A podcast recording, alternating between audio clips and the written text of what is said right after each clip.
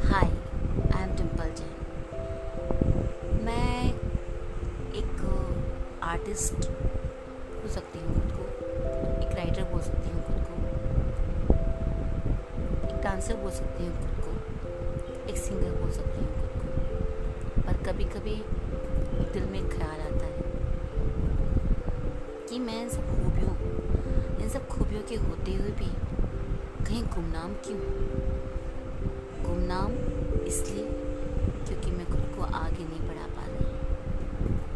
खुद को आगे बढ़ाने के लिए क्या